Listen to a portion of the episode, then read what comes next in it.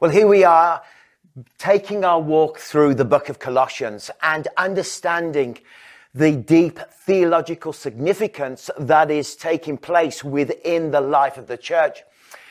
We heard last week uh, about the whole idea of the supremacy of Christ.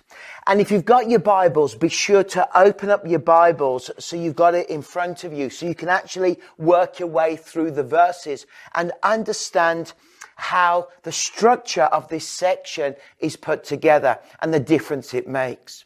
I mean, obviously, Paul is absolutely clear that he wants to communicate about the supremacy of Christ. And in those opening verses of verse 15 through to verse uh, 19 to verse 20, we have what we call a hymn of praise, a poetic utterance, a glory to God as Paul almost poetically and in a form of a hymn declares the greatness of God. Well, what does he declare? Well, it's beautiful. As I've said, he declares the fact that the Son is the image of the invisible God. So the Son is the image of the invisible God. And that through him all things were created. Look at that verse 16.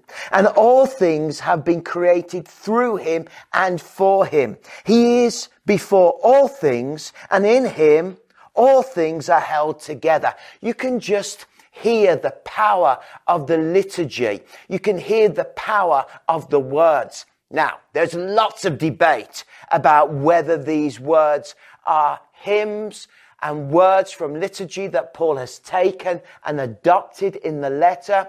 In other words, he's taken it and he's quoting it a lot like a preacher today would, would quote amazing great grace or how great thou art or crown him with many crowns and talk about, it, or when I survey the wondrous cross. And you take that and you pop it into your letter, you pop it into your sermon. But you know, it's hard to find out what the truth is. My opinion is this, that Paul is writing worship because the letter is going to be read out into the life of the church. So you can imagine Paul has done his introduction. Paul has spoken about grace and peace. He's spoken about faith, love, and hope. He's brought his greeting and his edification for Epaphras and all his work and the way that he was speaking and the way that he planted the church. He's brought greetings and now he steps in, as Jordan spoke last week at 33, he steps in and starts to declare the supremacy. He is the head of creation. He is the glorious one. He is the one that has come to reconcile us to God. Imagine small group of people in the courtyard on a warm evening. They're in Turkey and they open up the letter and they start to read it. And as they get to this point, they start to read these words as a liturgical act of worship, declaring the supremacy, declaring that Christ holds the cosmos together, declaring the glory of God, letting the words flow, letting the words feel the area, fill the area with glory and wonder as people listen to Paul's wise words in his prose as he speaks about the glory and the beauty of God. He is the image of the Lord, the invisible God. All things were created through him in heaven and on earth visible and invisible, whether thrones or powers or rulers or authorities, all things have been created through him and for him. He's before all things. In him, all things hold together. And he is the head of the body, the church in the beginning, the firstborn from amongst the dead, so that in everything he might have supremacy. For God was pleased to have all his fullness dwell within him. You hear the words, you hear the rhythm, you hear the poetry, you hear the praise. These are, these are dangerous words. Why? They're dangerous words because who is the head of all things? Who is the supreme ruler? Who is the ruler of the empire? It's Caesar. It's Caesar worship. He was the one that was made into a deity. He was the one that people worshipped in every outpost of the Roman Empire. He is the Lord over the empire, the longest standing Roman Empire. And here a group of Christians are whispering or praising or shouting out or repeating the supremacy. No, it's not Caesar. It's Jesus who is Lord. Wow. So you get an image of the, of the rhythm of what is taking place here and the idea that this is dangerous talk. This is, this is talk that gets you into trouble. These are words that could get you executed. These are sentiments that could upset people in the local towns and the villages when they hear what you are uttering about Jesus Christ. It's worth saying as I begin that actually we all need to be at that point. We all need to be willing to keep uttering and reminding ourselves that Christ is the image of the invisible God. He is the fulfillment. He is the one supreme. He is the head of everything. And this should encourage us, whether we're a small church in Colossae or whether we're a larger fellowship in Antioch, wherever we might be, we are encouraged because we know who's in control, who's the true emperor, who is the one who is controlling all things. But really, as we move on now into the next verses, I want to uh, take a moment and look at this picture. This is the picture of the Titanic. Well, actually, the lifeboat of the Titanic, or the lifeboat. I think this is lifeboat number number six. When the Titanic was sinking, of course, they loaded the lifeboats up and they then rowed away from the sinking ship, leaving 1,600 people to die in the cold waters of the North Atlantic. There was a desire to go back through some. A lifeboat number two wanted to go back but actually, the people in the lifeboat said, no, no, don't be stupid. They're going to tip us over. Lifeboat number five also had the same debate going in because lifeboat number five had 40 spare seats. Lifeboat number six also had space and it was actually the young man who was looking after that lifeboat, the officer that wanted to go back, but the, the group stopped. Finally, lifeboat 14 went back because they wanted to go back, but it was an hour later and they only rescued a few people. Many commentators have talked about the sinking of the Titanic as a kind of picture of the depravity and the brokenness of man and of the world, and that the world needs saving. You see, as people were dying, people were afraid and living in their own selfishness, their own fear, their own pain, and their own worry that they too would die. An expression of original sin, an expression of the darkness of man's heart. It's difficult to imagine how you and I would respond. But what we understand from the message of the Titanic is that we live in a world that is sinking into dark seas and that humanity is condemned because of sin. And we need a rescuer and one that comes to liberate us and to free us. Finally, Lifeboat 14 went back and they did rescue people. Of course, there, were, there was a preacher on there and a preacher who stood up and shared the good news of God. And in fact, that same preacher put his seven year old daughter onto a lifeboat and she lived and she went and she was raised in Halifax. But he went on to pray with people and lead people to Christ. In fact, before the ship actually sank, he took his life jacket off and gave it to another person because he said to that person, Are you ready to meet God? I don't believe in God. Well, then you take my life jacket. Why? Well, because you're not ready to meet the Savior.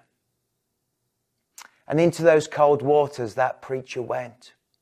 And the last person he prayed with in those waters actually did survive and went on to document his account of how he was led to the Lord by that Christian on board the Titanic.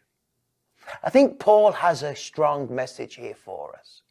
That we're living in a world that is sinking. We're living in a world that is dying. We're living in a world where it's so easy for humans to become selfish and Yet, Paul was standing on the decks of the empire and he was declaring the glory of God and declaring the power of Christ. And why does he end up? He ends up with the word reconciliation for God was pleased. And the message that we understand as we look at verse 19 is that the plan of salvation is that God is pleased to save people.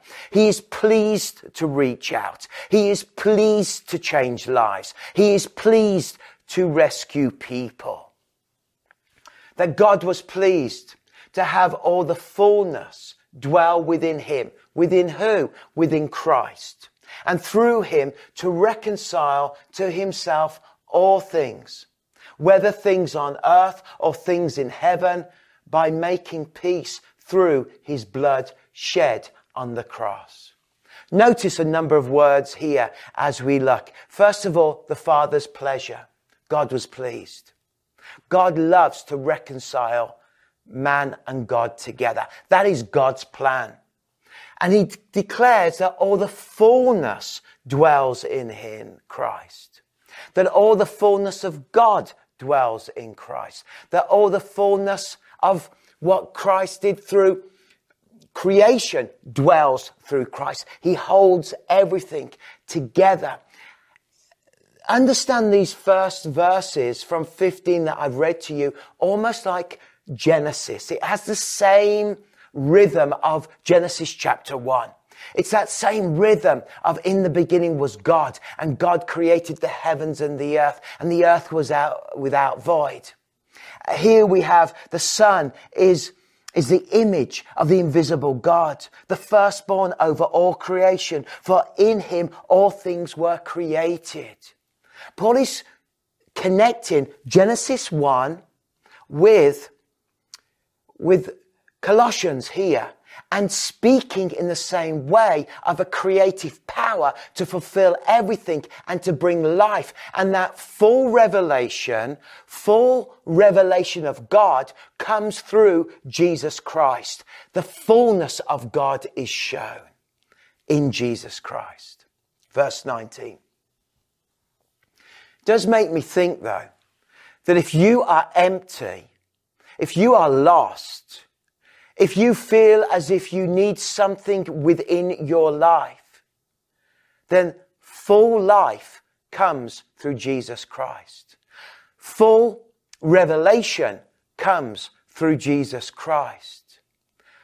The full sense of the power of God comes through Jesus Christ. Full salvation comes through Jesus Christ. And how does it come through the Lord Jesus Christ? It comes through the blood shed on the cross.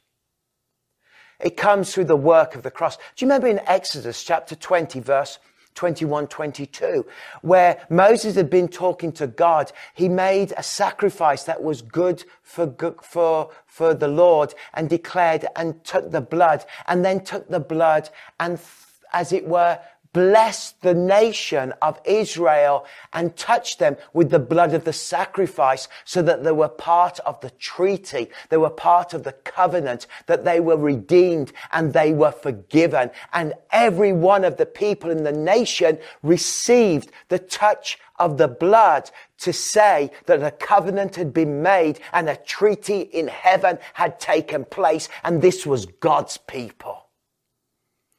The imagery is exactly that. That through Christ's death, His crucifixion, His blood, He has touched us, the new nation of God, and that we are forgiven. And we are right with God through the blood shed on the cross. And you and I are God's nation. And you and I have been touched by the blood that came and we've been forgiven. And the point is, is that we are alienated. Paul says all of you were alienated by sin. The word alienated means, it means to be uh, so dreadfully alone. It means that you've literally been taken and placed in a place where you are, you cannot be rescued. In the, in the Greek, it's a word that denotes a point of no return, that you are isolated.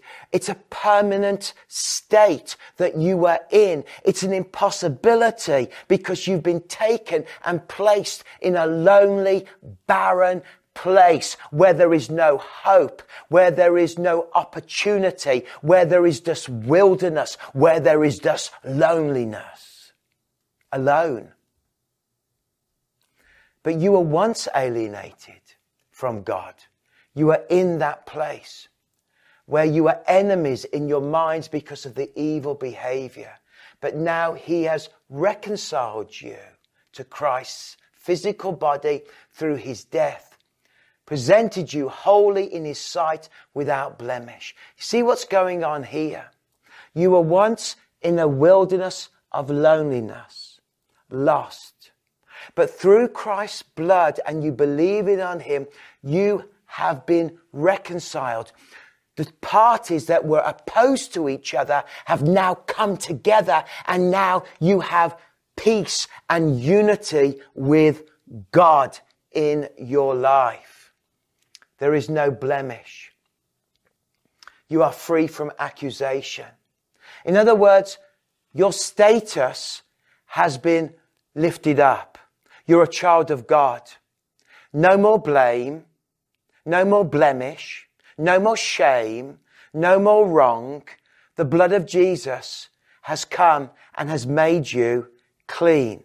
The blood of Jesus has come on the new nation of the kingdom of God and made you new. You are redeemed. You were alone. You were lost. But now you are a child of God and part of God's kingdom and a citizen of heaven is what he's saying. And so if you continue in your faith, established and firm, and do not move from the hope held in the gospel. This is the gospel that you heard and that has been proclaimed to every creature under heaven of which I, Paul, have become a servant. Literally, Paul is saying, you know all of this. You know that Christ is supreme. You know that he rules over creation. You know that his death on the cross has given you forgiveness. You know that because of his death, you were once an alien, but now you are welcomed into a relationship with God. And now you have status and rank because you are a child of God. Therefore, don't give in. Don't look back. Don't run away. The brokenness of humanity is there, but you have been redeemed. So he actually literally says, stand firm. In other words, in your will, in your mind, in your heart, in your focus, don't give up the faith. And this is a problem, isn't it? Because so many people today are believing wrong philosophies and ideas. So many people are giving up their faith. So many people are moving away. And Paul says, don't stand, stand firm. Paul then shifts gear at this moment and talks about the ministry. He talks about his calling. He talks about his high calling. He says, now I rejoice in what I am suffering for you. And I fill up in my flesh what is still lacking regarding to Christ's affliction for the sake of his body, which is the church. He's saying, I am suffering and I rejoice in what I am suffering. Why is Paul rejoicing? He's now in prison. He's now in Rome. He's going through difficulty. Why is he rejoicing? Well, he knows that when he suffers, he's identifying with Christ. And as he suffers, he knows that the ministry will continue that he rejoices in his suffering because it will be for the good of the church, that the church will see his perseverance, the church will see his suffering, the church will know how real Christ is even in the most difficult situations, because even in his suffering, he has the fullness of God that is present with him. And I think sometimes we think about suffering in this way. The church is being persecuted. And if you imagine the church or you or a Christian or Paul, and this is the Roman Empire, and you look at the Roman Empire and you see its power, and the Roman Empire with its force and its might says, Paul, Christ isn't supreme. No. The emperor is. We persecute you. We hammer you down. Paul, the truth is, your Jesus didn't create anything. And we reject you. Ooh. And we hammer it down. You see what I'm doing? Paul, in your suffering, you've got these little churches. They're useless. We hammer you down. We want to get rid of the church. We want to hammer the church down. We want to say no to the church. We want the supremacy of the, of the emperor. Now let me ask you a question. The more you hammer the nail into the wood, the deeper the nails goes and the harder it is to get it out. And suffering of the church didn't destroy the church. It just drove the church deeper into the fabric of Roman society. It never stopped it. And even though they, they bent it and they hit it, the nail was deeply in. And then what? 300 years later, the whole of the Roman Empire became Christian the supremacy of Christ, the rule of God, and I am suffering. He says, now I rejoice in what I am suffering for you, and I fill up in my flesh what is still lacking in regard to Christ's affliction. You see this verse here? That is the most debated verse in Colossians.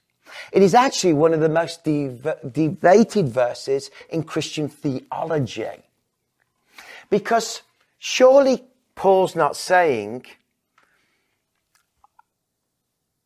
flesh what is still lacking in regard to Christ's affliction. How can Christ's affliction be lacking? It's a really interesting verse.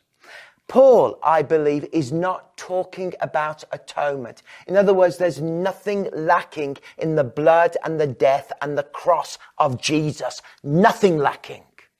He's not talking about that. You have to go back into the context of Colossians and understand the context of Jewish thinking and understanding the, the depth of the way that the Messiah would come into the world. You see, there was a view, of course, the Messiah came, he died, he was the first, he rose again, and we know that one day the trumpet will sound and Christ will return. And there was a clear thought that there would always be a great suffering before the final return of the Messiah. That was in Jewish thinking about the first return. And here we, Paul uses it as an echo saying, my suffering is part of that journey that will eventually bring the return of the Messiah into the world. So he's not taking away from atonement and the work of the cross. He's saying, I have to add to this. I have to add my suffering to this journey because by adding my suffering, I am bringing on the coming of the Lord and the coming of the King and the coming of the Messiah. And it's so beautifully constructed that for a Christian Jewish audience, instantly they go, Oh yeah, if God's going to do something on a cosmic scale, then there will always be suffering before the coming of the Messiah. And that reminds us that even in our own lives, when we suffer and we go through problems, that we know that the union and the closeness of Christ can be brought close to us, as Paul was experiencing because he knew that he was a servant who was commissioned. He was called to go. And then he talks about the glory that this mystery that he's called to preach, he's called to evangelize, he's called to reach out, he's called to make a difference, he's called to teach, he's called to proclaim, he's called to guard the church because this gospel is for everybody and it's for Gentiles. And I think sometimes we can forget as a church how absolutely critical it is when we have a calling to minister to this broken world. There's an urgency about Paul, hence the earlier verse about the Messiah and that idea about suffering, and this is all part before the great. There's an urgency.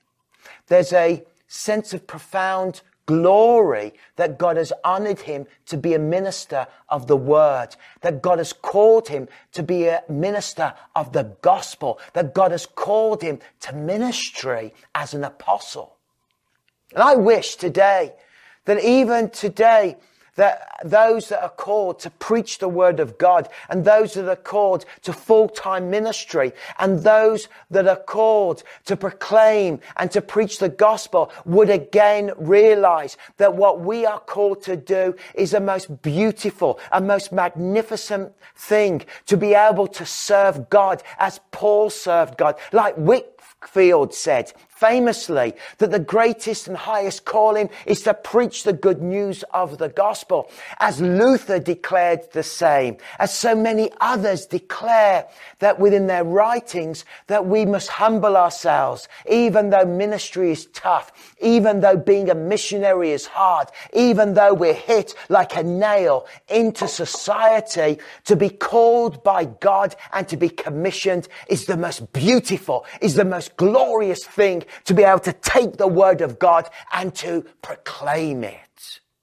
And that's why you and I, we should pray for our pastors. We should pray for our missionaries. We should pray for our full-time evangelists. We should pray for all those who are on fire for Jesus, whether they are in the marketplace or whether they are in ministry, whoever is commissioned by God, that we pray that they would know that, that passion, that desire, that fervent sense of what an honor it is to be called by Jesus for ministry. And I love pastoring because it's Gentiles get saved, because all the nations get touched, because God changes and works. It's a high thing. It's a glorious, beautiful thing to be called by Christ and to be given a ministry and to fulfill that ministry. It's hard, but do it with all of your heart. And Paul's talking, he's reflecting about his own ministry. He says, He is the one we proclaim, we admonishing and teaching everyone with all wisdom so that we may present everyone fully mature. The aim of Paul is that Christians would grow up. The aim of Paul is that they would, would grow so much that at the point of their death, they have matured to such a point that they are ready to go into the afterlife, into eternity. And the goal of every one of us, you, me, all of us, the goal has to be maturity, maturity, maturity. And we want to preach the word of God, preach the word of God, preach the word of God, proclaiming the good news of Jesus Christ and be alive for Christ. There's a cost we carry as Christians to live like this. Fully mature in Christ. Have you set your life to be fully mature by the time you pass from this life to the next? Are you on the road of maturity? We should all be on that road, my friends. To this end, I strenuously contend. This word strenuously means I toil to the point of being unbearable. I feel it in my body. I am working hard. It's the word in the Greek of an athlete. I imagine it like a, an ultra runner. And I've done some ultra marathons. And I know that to complete the race, every part of my body aches. Every part of me crumbles. I've got hiccups from exhaustion. I'm crawling literally on the ground after 50 miles of movement. Every part of me aches. So you, if you've ever watched those documentaries of long distance ultra runners and you see the blisters and you see their toes, ooh, not to be seen. You see their pain. The athletes, you watch the marathon runners at the Olympics, which I love to watch, coming over the line and they've given everything and their body's aching. They collapse on the floor and you know that they have toiled and contended. And I think, I think the church needs this. I think you and I need to be reminded of this. That there is a toiling aspect to faith, to keep pushing, to keep believing, to keep contending. And going for it. And so we've been on a journey through these verses and what have we learnt? We've learnt that the fullness of revelation and the fullness of salvation dwells in Christ. Why? Verse 19. Why? Because of the death and the work of Christ and his blood. And the Father rejoices in the message of salvation that brings people home. We are alienated in a lonely, lost place, unreachable, but Christ managed to reach us out of our darkness. And we've been made blameless and blemished is, have gone. And we now of high ranking, high standing because we are in the presence of God. We are his children. So stand firm. Set your will, your mind, and your focus on the gospel because you have been reconciled. And there is persecution and there is difficulty and there is suffering for the church. But the more Paul says, I suffer, the more it inspires the church and the more the nail is driven literally into the fabric of this world. And that nail is driven. And then he says, don't worry when you suffer because you're almost like, you're like the three friends that were thrown into the furnace and burned up, but the Lord was with you in the pain and suffering like he's within me. And it will inspire all to know that The invisible God has shown himself through Jesus. Now go and preach it to the world, to every nation and Gentile, to every people, and you're going to wear yourself out. It's tough. It's hard, but are you up for the challenge of serving Jesus for the rest of your life? I say amen, I am. Amen, I am. I am up for it. I'm willing to serve Jesus. And now we step into chapter 2. Let's pray. Lord, I do pray that as we've expounded these verses and these key phrases, that Lord, you will help us to commit ourselves to push in, to keep moving, to believe you, and even when it's a toil, even when it's tough. We know the Titanic is sinking and we need those who are willing to declare the glory of God and hand out life jackets. Help us to fulfill our ministry and to realize that Christ has reconciled us to God from alienation. Thank you, Lord. Amen. The Lord bless you. And as you've joined us online, can I encourage you to click and to become part of our online community? Maybe to give and to support all that we're doing as a church and to keep reading Colossians and stepping deeply into it.